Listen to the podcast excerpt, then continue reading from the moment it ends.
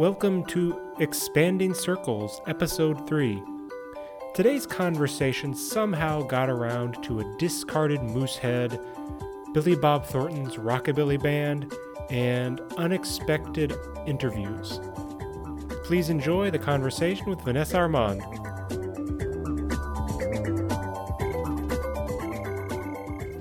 All right, so welcome back. Today, my guest is Vanessa. Say hi to the people. Hello. So, how are you today?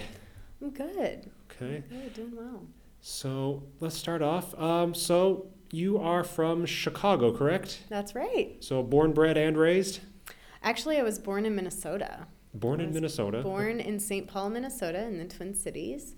And I lived there for two years, and then my parents moved to Chicago. But my mom is originally from a Chicago suburb, so it's not surprising that we ended up back there. Out of curiosity, where, where's your mother from? She's from Blue Island, Illinois. From Blue Island. Okay. Mm-hmm. Not a part of the Chicago area. I've, I'm really just familiar with. barely, yeah. It's just just outside, Yeah, just outside. because I, because I'm also, I mean, you, you of all of the Chicago connected people, you probably have the, the strongest claim of being true Chicago. Mm, well, yeah, because her house is in Chicago proper Okay. now. Yeah. Okay, so it's become Chicago at this yeah. point. Okay. So I was so starting at age two, I was in Chicago. Uh, have lived in Chicago most of my life, what part of the city? all over actually. So my mom's from the South Side, called the Beverly area, and um, then in college, I moved to the area where DePaul is, which of course I can't remember the name of the neighborhood. Oh, Lakeview, Lakeview, and then um, I moved a little bit further out. It was Lincoln Park, and then it was Lakeview, and then I moved to the Wicker Park neighborhood, kind of the hipster part of town. And then I moved to Humboldt Park, and then I moved to Logan Square, which is where my condo is now. And like all the neighborhoods, Wicker Park, all the those are the places where all my friends now live. Mm-hmm. Since that kind of seems to be the place to be. Yeah, Okay, so Chicago for almost all of your life. almost. Okay. almost. Um, and so you also did your undergrad. I did, yeah. So uh, it's funny because mm, I always thought that I would leave and and live far away, and I do now. I live in Japan, and I did. I lived in France for a while, and so at those points in my life, I lived far away. But it's funny that both of my degrees I got in Chicago. So my first degree I got in a costume technology from the theater school at DePaul, and uh, my second degree I got in applied linguistics and, and TESOL, teaching English to speakers of other languages from University of Illinois at Chicago, also in Chicago.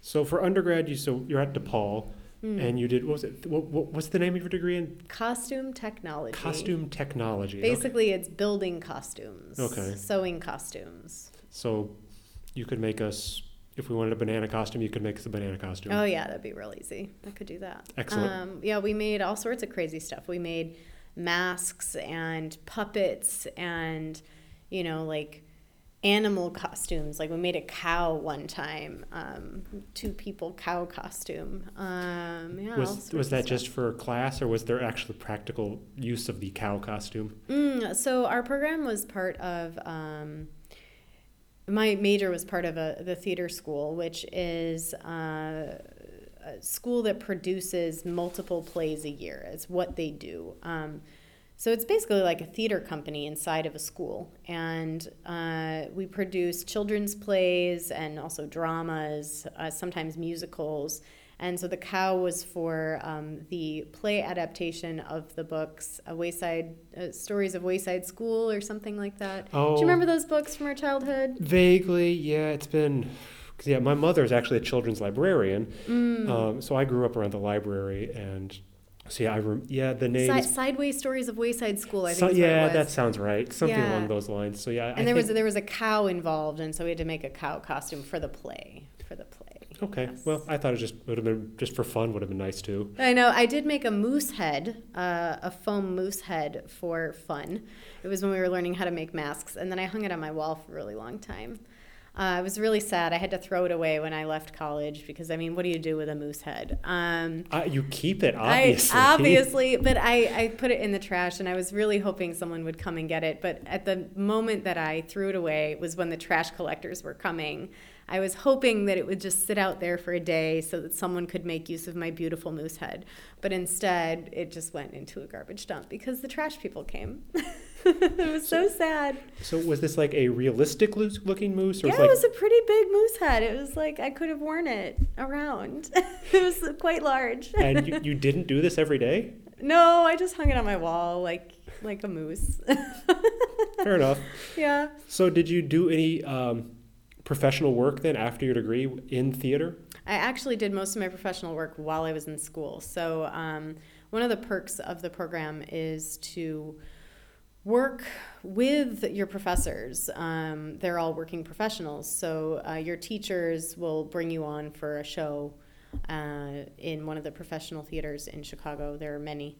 And so I worked on several productions. Um, one of them was at the Chicago Shakespeare Theater uh, and Navy Pier. If anyone's been to Chicago, they probably know Navy Pier. And that was really awesome. I would go down there every day. I felt kind of famous, actually, because it's just this fabulous building with this fabulous, very famous theater. And I got to go every day and um, work with amazing people and make these incredible, beautiful, giant costumes, fabulous colors, and wigs. And um, also, you work very closely with people you go to school with because it's a very small community. Um, so, like, my best friend was working in the wig department, and I was a stitcher, which is like the sewer, you know, um, a bit less luxurious, but still cool. Um, I have to say, though, I think that the job that was a pivotal moment in my my very short costuming career. It felt very long, but it was really not at all. It's four years.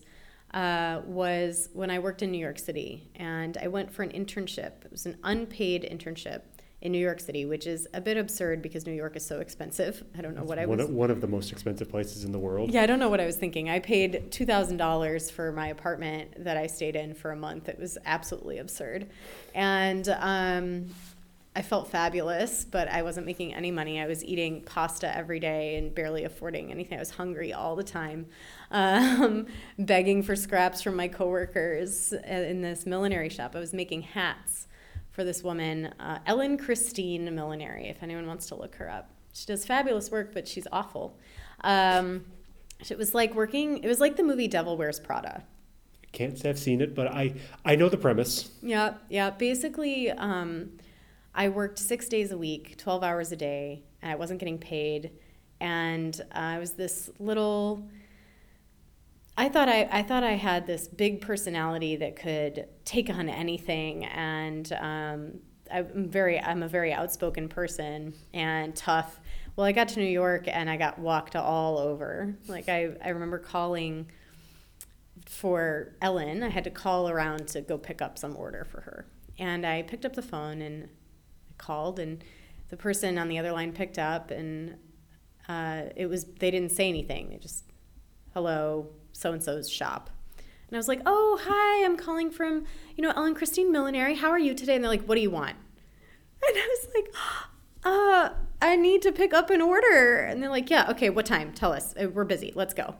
And I was just so surprised because in the Midwest, that's you have to greet people first. It was a culture shock for me. I'd never experienced in my own country. Well, it's funny too because because my mother is from the south.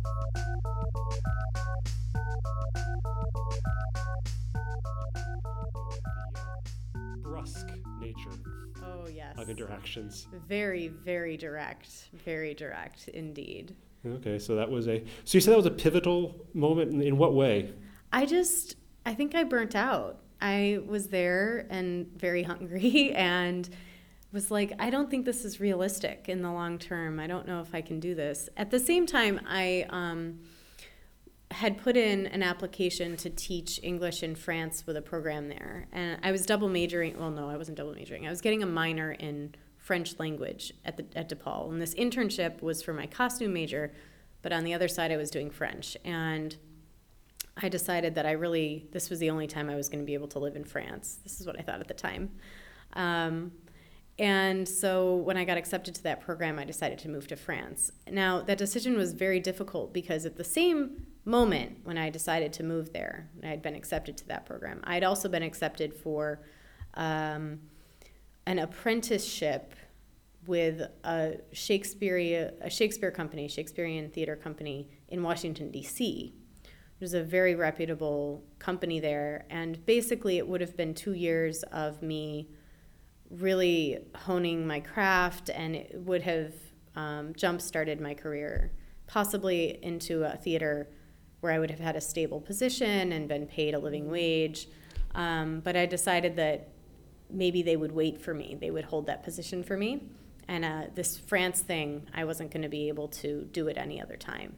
I found out later that both of those ideas were wrong. I could have done France later, and this job was not going to wait for me. But I found that out when I returned after my year in France to find the job had moved on, and I didn't really have a choice. Just how I ended up in TESOL because I liked it a lot more actually than costuming.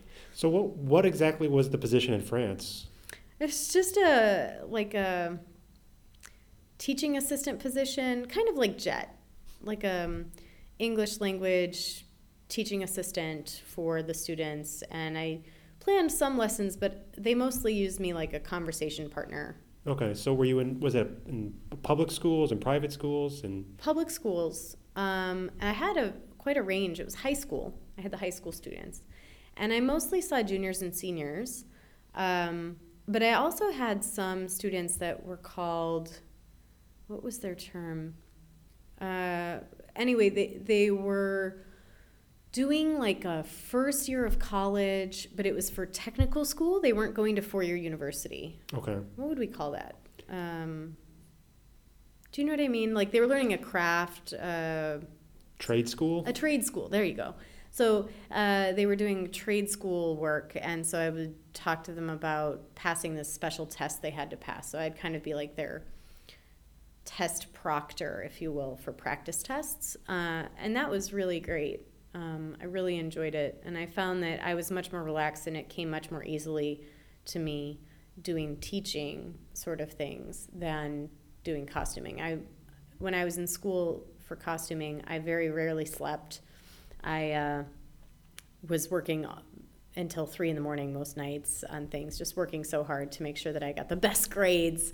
And I'm like, man, this is not sustainable. I don't think I can work till three in the morning just so that I can be the best all the time. I, this needs to be something more natural. I can see that. 3 a.m. every day is not a healthy thing, even mm when you're 20 years old. No, no. So. It was not the healthiest period of my life, let's just say. So we're in France. Were you in Paris area or? Well, yeah, so I went study abroad in my last semester of uh, undergrad. I had finished all of my duties uh, in the theater school, and I left for two and a half months at the end of my senior year and studied abroad in Paris, which was very formative for me. Um, and then got this international the, the, teaching thing and did that returned for the summer to the states and then returned back to france starting when was that like september or october and taught for well taught assisted for about seven months. And I did that two years in a row. So I went back for the summer and then came back for the school year. What's the school year in France? When does it start? Oh man, that was a while ago. Um, I don't quite remember. I feel like I got there around September. I left before they finished, so they finished in maybe June. So it's not unlike the American school it's calendar. fairly similar. Yeah, yeah, yeah. And that kind of you said was a more relaxing thing that you felt comfortable doing. Yeah, and I loved it. I felt energized all the time as opposed to drained. And so is that that uh, spurred your decision to go on and get a, a, master's in TESOL? It did. It did. It really did. I felt that um, in the costume shops that I worked in, often it it was mostly women, first of all, and um, they talked a lot about cats and groceries and the cocktails that they liked to drink. Those were the three topics of conversation, uh, and maybe gossiping about other people who uh, had left the company. Right? They went and worked for someone else, and so it was those four. Um, and I felt that that was very tiresome. I didn't really want to spend the rest of my life talking about cats and groceries um, and cocktails. So when I realized that in in France, that talking to these students about their culture and talking about the differences in language and traveling, it was much more energizing because it was always new. Your cat doesn't do so many great things that you want to talk about it all the time. I mean, maybe your cat's great, but I just I was getting kind of bored. I mean, I, I have two cats, and I love them. They're great cats. Well, except Arrow when he poops on the sofa, but but yeah, there's they really don't do a lot of new things. Right. They're kind of doing the same sort of things every day. So I mean, we say that, but then people watch cat videos on YouTube for hours. So I maybe cats are very entertaining. True, but the cat videos on YouTube are there's the selected moments. Right, they're curated cats. Right, they're, exactly. They're curated cats. So the everyday cat is not so exciting. Right, right. So I can see yes, listening listening to that discussion every day. I wouldn't want to listen to it either, and I love cats, and I have cats. So you go on, you do your masters. After your masters, what do you do? Uh, what did I do after my master's? So, um, what did I do after my master's? Let me think. I taught in Chicago for a while. Um, I taught at a private language school. It was very interesting. I taught adults, and in the summer, I also taught like high school slash freshman in college aged kids. Uh, mostly, I taught adults, which was was really neat. I had I taught like CEOs. They would come for business English and that was cool, but I had to write all my own material. We had a textbook for certain classes, but the rest I had to write myself, which was time consuming but rewarding. And then I taught at a university um, for several years, which was nice. And then I came to Japan. Where did you teach in the States? What the university? I taught at DePaul, actually. I went back to my alma mater. Okay, so. It was one. It was one of actually. There's a funny story there. It was one of the most um, popular intensive English programs to teach at in the city at the time. And uh, there was a rivalry in my graduate program between myself and someone who is now a good friend of mine. Uh, his name is Stephen. And Stephen and I were rivals in our graduate studies. Like, always who could get the better grade and who could say the smarter thing and you know, back and forth, back and forth. And then we both decided that we wanted this internship at DePaul that they had. They only had one position available, and we were in the same year, and so only one of us could get accepted. I joked with him that I would have to do something to make it impossible for him to get this internship because I really wanted it. Uh, turned out that we both fought so hard that they made an exception and they took both of us but it was really tense up until the last minute of like, oh man, what if Stephen gets this internship and I don't get it? You know, I was trying to play the card of like, it's my undergraduate university. I should get the internship. I deserve it. And he's like, I'm working harder. So we were just, both of us were. And then the, the reason it was so uh, intense was usually the idea was after the internship, you immediately got a job with them and they paid well and it was relatively secure. And so it was like, man, I really need this job. You gotta gotta take me. And we both got it, and then we both got jobs. So it was all fine at the end. Well, that worked out. yeah. Glad everything worked out at the end. Yeah. So, do you have any other interesting jobs along the way that you ever did? Oh yeah. Um, I don't know. I feel like in comparison to some other GTFs who've like done rock climbing or firefighting, it's not quite as exciting. But I. Um, the millinery thing in New York was pretty crazy. Costume tech was crazy. But I also had a stint as a restaurant host. And that was kind of fun because the restaurant that I started my hostess career at, not Japanese hostess. In America, you just put people at tables. You just take them to their table um, and talk to talk to people. But um, was at this place called Petterino's, and it's in downtown Chicago in what's called the Theater District. So there's all these fancy theaters down there, and people come. They go to the show, but it's also right next to um, the courthouse. So the judges would come in. Uh, the lawyers would come in at lunch, and then you would have people coming in. They'd get married at the courthouse. So had weddings sometimes. People would come in. And then you had regular tourists who were just lost and looking for a place to eat. And then you had um, people that were going to Broadway shows. Uh, they call it Broadway in Chicago. Broadway's in New York, but the shows would come through Chicago at these theaters, and so people would go to the theater and they'd come before the show and they'd come after the show. And in between, sometimes you would have celebrities who would come through because they were in the shows. So they would come eat um, or drink at the bar uh, when they were off, not being in the show. Um, that was always really neat. And we had pictures, hand drawn pictures of these people. We knew when we knew that they were going to come through Chicago, we would have someone draw their caricature and put it on the wall, and that's all the decoration that was in the place. It was just these caricatures of famous people. And when they would come in, uh, we would have them sign their name, autograph their caricature. So, who were the uh, the favorite people you got to meet? Well, I met um, Billy Bob Thornton, who's very short, in fact. For some reason, he looks tall in movies, but he's not. He's quite short. It's all about the angles. Yeah, and um, there's a comedian, Lewis Black. I met Lewis Black as well. He's quite nice. He kept to himself. He Yeah, came I- in at like two o'clock and sat at the bar for a couple hours. Two o'clock in the afternoon. From his persona that I've seen on TV, that doesn't surprise me. Yeah, drinking at two p.m. is a thing that he would do. And just I think also his his very outsized personality on TV kind of does kind of hint at maybe his private self is probably kind of not the same. Mm-hmm. he prefers to kind of go be him on his own little thing. Yep. Yep. So kept himself for sure. Um, the hardest thing when meeting these people was not to ask for their autograph. We were instructed like, don't bother them. They just they want they want to have a nice calm meal away from all the lights and flashes of cameras and paparazzi.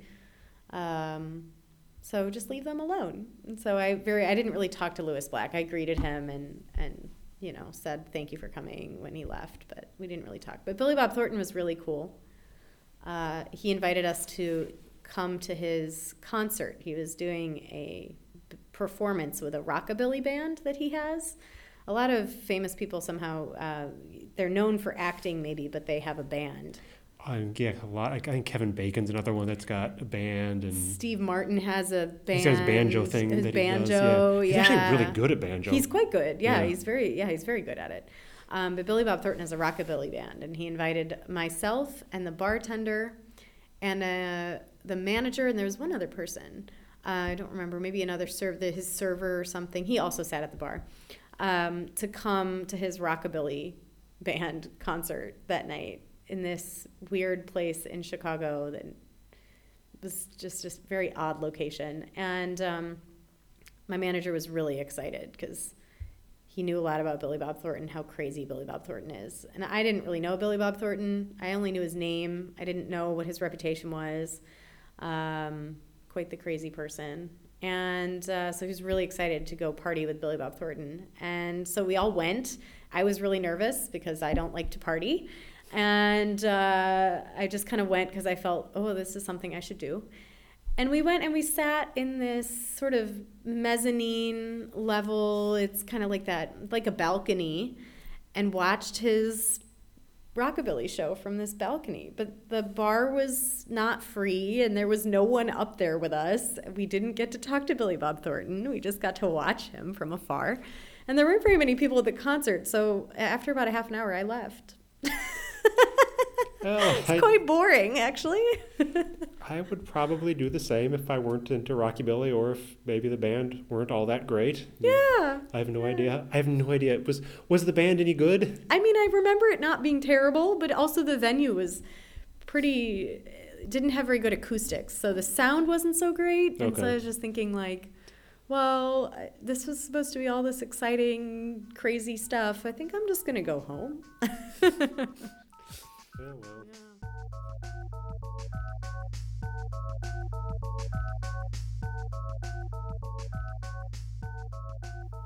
You said then after you worked at DePaul, you said then you came to Japan.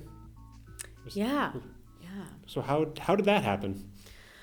Oh, well, okay. So that whole story, of- when I was talking about how stable DePaul was and how the work it was unrivaled and everybody wanted to work there, um, it's true. And their, their uh, atmosphere, community of teachers is great, and the students are great. But there was a, bit of turmoil at that time in the United States with student population, um, in that they weren't, the students weren't coming as much as they had been. So the numbers were falling. We didn't have as many students, and so they there weren't as many hours for teachers. So they had to cut positions. They had to um, take less teachers, hire less teachers, or give teachers less time, which meant you got less pay because you were paid hourly. Um, are we paid hourly? We were paid by the course, but anyway, if you got less courses, you got less pay. And I kind of saw, as we say in English, saw the writing on the wall. It was kind of um, a moment of well, I'm not sure how much longer I can stay at this job if the students aren't coming. And they had one opening for a full time position. My friend got that position, which was good, but that just meant that there wasn't very much turnover in the full time positions. So the next position wasn't coming along for another five years, and I didn't want to wait five years. And I just decided, you know, I should just apply for some jobs. My husband and I didn't want to leave the United States, really. We just kind of wanted to see, like, I don't know, what's available.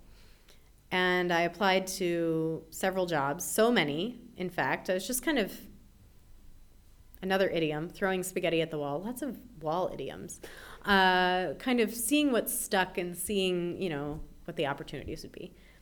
And I got a call from Gunnar Gunnarsson at eight o'clock on a Thursday night and I was so surprised because it was eight o'clock on a Thursday night. Mm-hmm. I was getting a call from a university.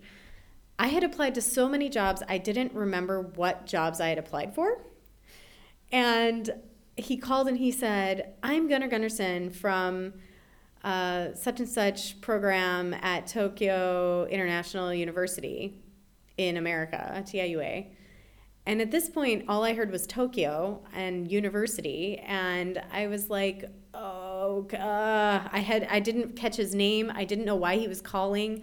So for the first five minutes of this interview, that I didn't know was an interview, um, I was just stumbling around trying to figure out who I was talking to and why I was talking to them, and." Um,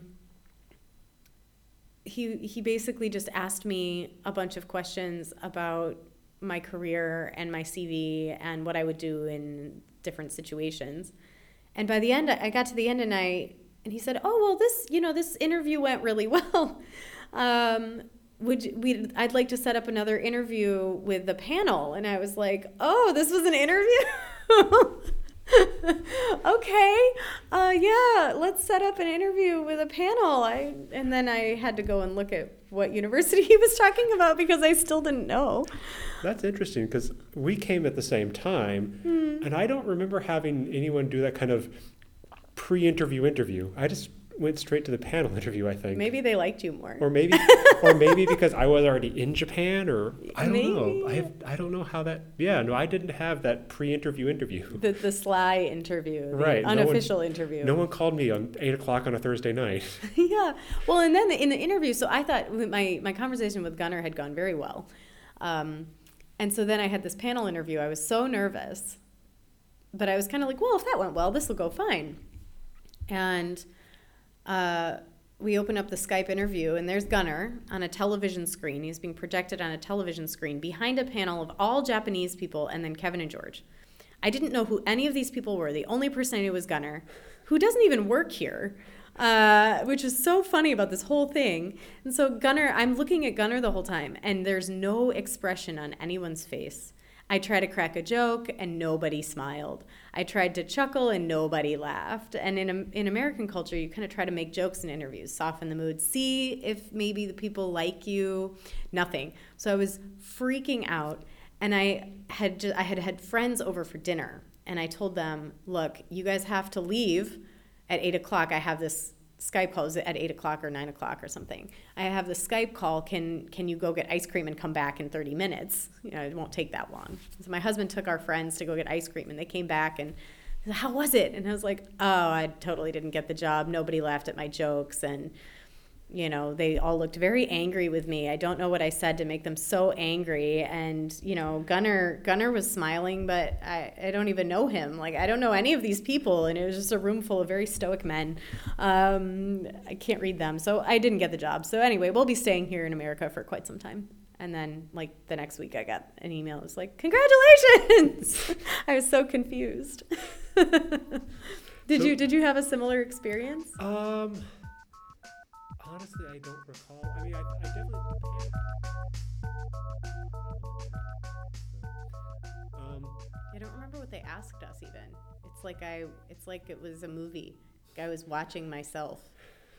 Don't So- really have any memory of it. so, were there any other uh, positions that you had interviews for and offers from or anything? I did, yeah. I had a well right before this. No, no, was it right before?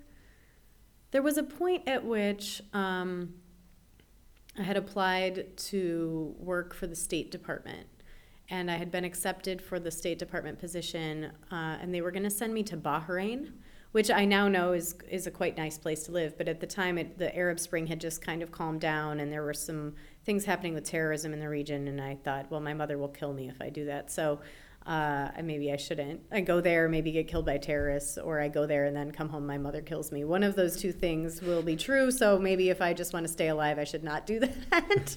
um, and so, so I turned that down, and then I got an offer from a Korean school. But the woman, when we were doing the interview, was talking about how stressed out she was to be doing the interview. She was a teacher, not an administrator, and it was super late. It was like 10 p.m. her time, and she was in her off time having to do this interview with me and i was like this is a really bad sign. I should not work for this school. So when she offered me the position i was like no and here's why. And i told her and she's like yeah that's fair. Uh, i understand why you don't want to work here. Uh, So ultimately, TIU was the best offer and the best place, at least at the time. Yeah, definitely. Um, it was really interesting because I was still so nervous. Japan is so far away, and um, time difference is so difficult. And um, my mom was very happy to have me not be living so far away uh, for once because I'd lived two, basically two years in France, and so she was not keen to have us move away. Um, I was so nervous about my choice that my husband had to send the email. I type I like couldn't even type it. The the I accept the position email. I was so nervous and I, I felt so preemptively guilty because I was making I would be making him move as well. Um, I was like, I really don't know if this is the best choice for us. I really don't want you to have to leave your career. We're not sure if your job will like help you live abroad and what if we're only on one income and i was freaking out and uh, he typed up the email and he was like i'm just going to send it i'm going to click the send button and he did so actually technically i didn't accept the offer my husband did so maybe he should be working here It'd be a little different dynamic, I think. right He's a nice guy. I like him. yeah Certainly be a different dynamic. mm. So, uh, how long do you expect to be out of the country or out, out of the states? Man, that's so interesting. Uh, the recent presidential election really um, changed. It was a game changer for us. It really changed our uh, future goals, I think. We were very excited to move back home after two and a half years here. Two and a half years is a long time. It was my first contract. And um, we told all of our family members and all of our friends, yeah, two and a half years, it's really long, but when it's over, we'll come back. We're really planning to come back. We don't plan to stay abroad. Well, two and a half years came and went. Donald Trump became president, and uh, we decided that that was not going to work for us. So we um, signed up for two more years, and once again told all of our family, you know, okay, well, we're going to come home after that. We don't plan to live here forever. But we hedged a little. It wasn't so much we're going to come back to the States. It was more like we're not going to live in Japan forever. So at least we kind of gave ourselves a little bit of breathing room because the more we think about it and the longer we live abroad, the less likely we are to go home, I think. And a lot of our friends, mm, no, not a lot of our friends, several of our friends don't live in the United States anymore. And most of them don't live in Chicago anymore. Um, so it's hard to go back to a place that isn't the way it was when you left it, and the people that you care about aren't there. Having been away for 13 years, I can, yes, definitely say that that is very true.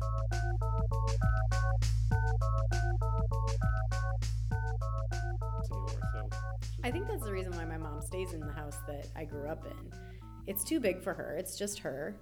Um, right? So my dad has remarried twice now. he lives out in the suburbs and he uh, he still lives in a place that I guess I kind of knew growing up, but um, eh, that was never my home. But my mom, I think she still keeps the house because she wants us to come back. Like she wants me to have a home to come back to.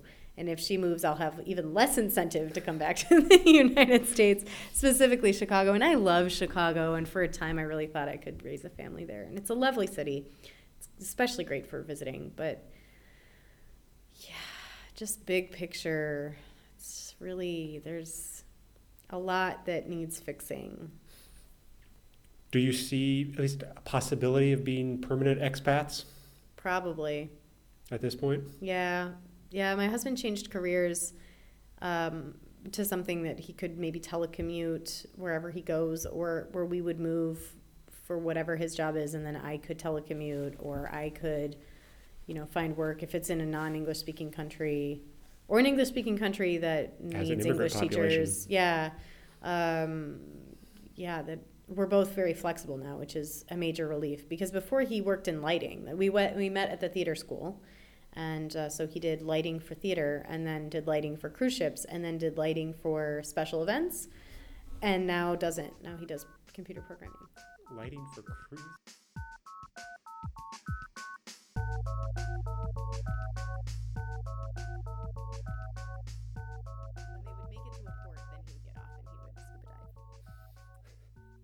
Interesting. Yeah. All right. Well, I think we've talked about just about everything. Mm. So um, I've had a good time. It's been a lot of fun. So thank well, you thank very you much. very much for having me.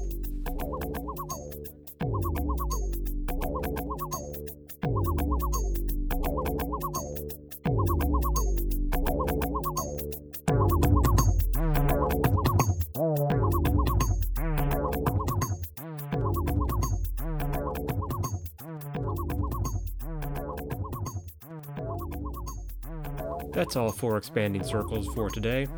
I'll keep making these things as long as I can find people to talk to, and as long as people are listening. Until next time, I'm Jonathan Isaacson.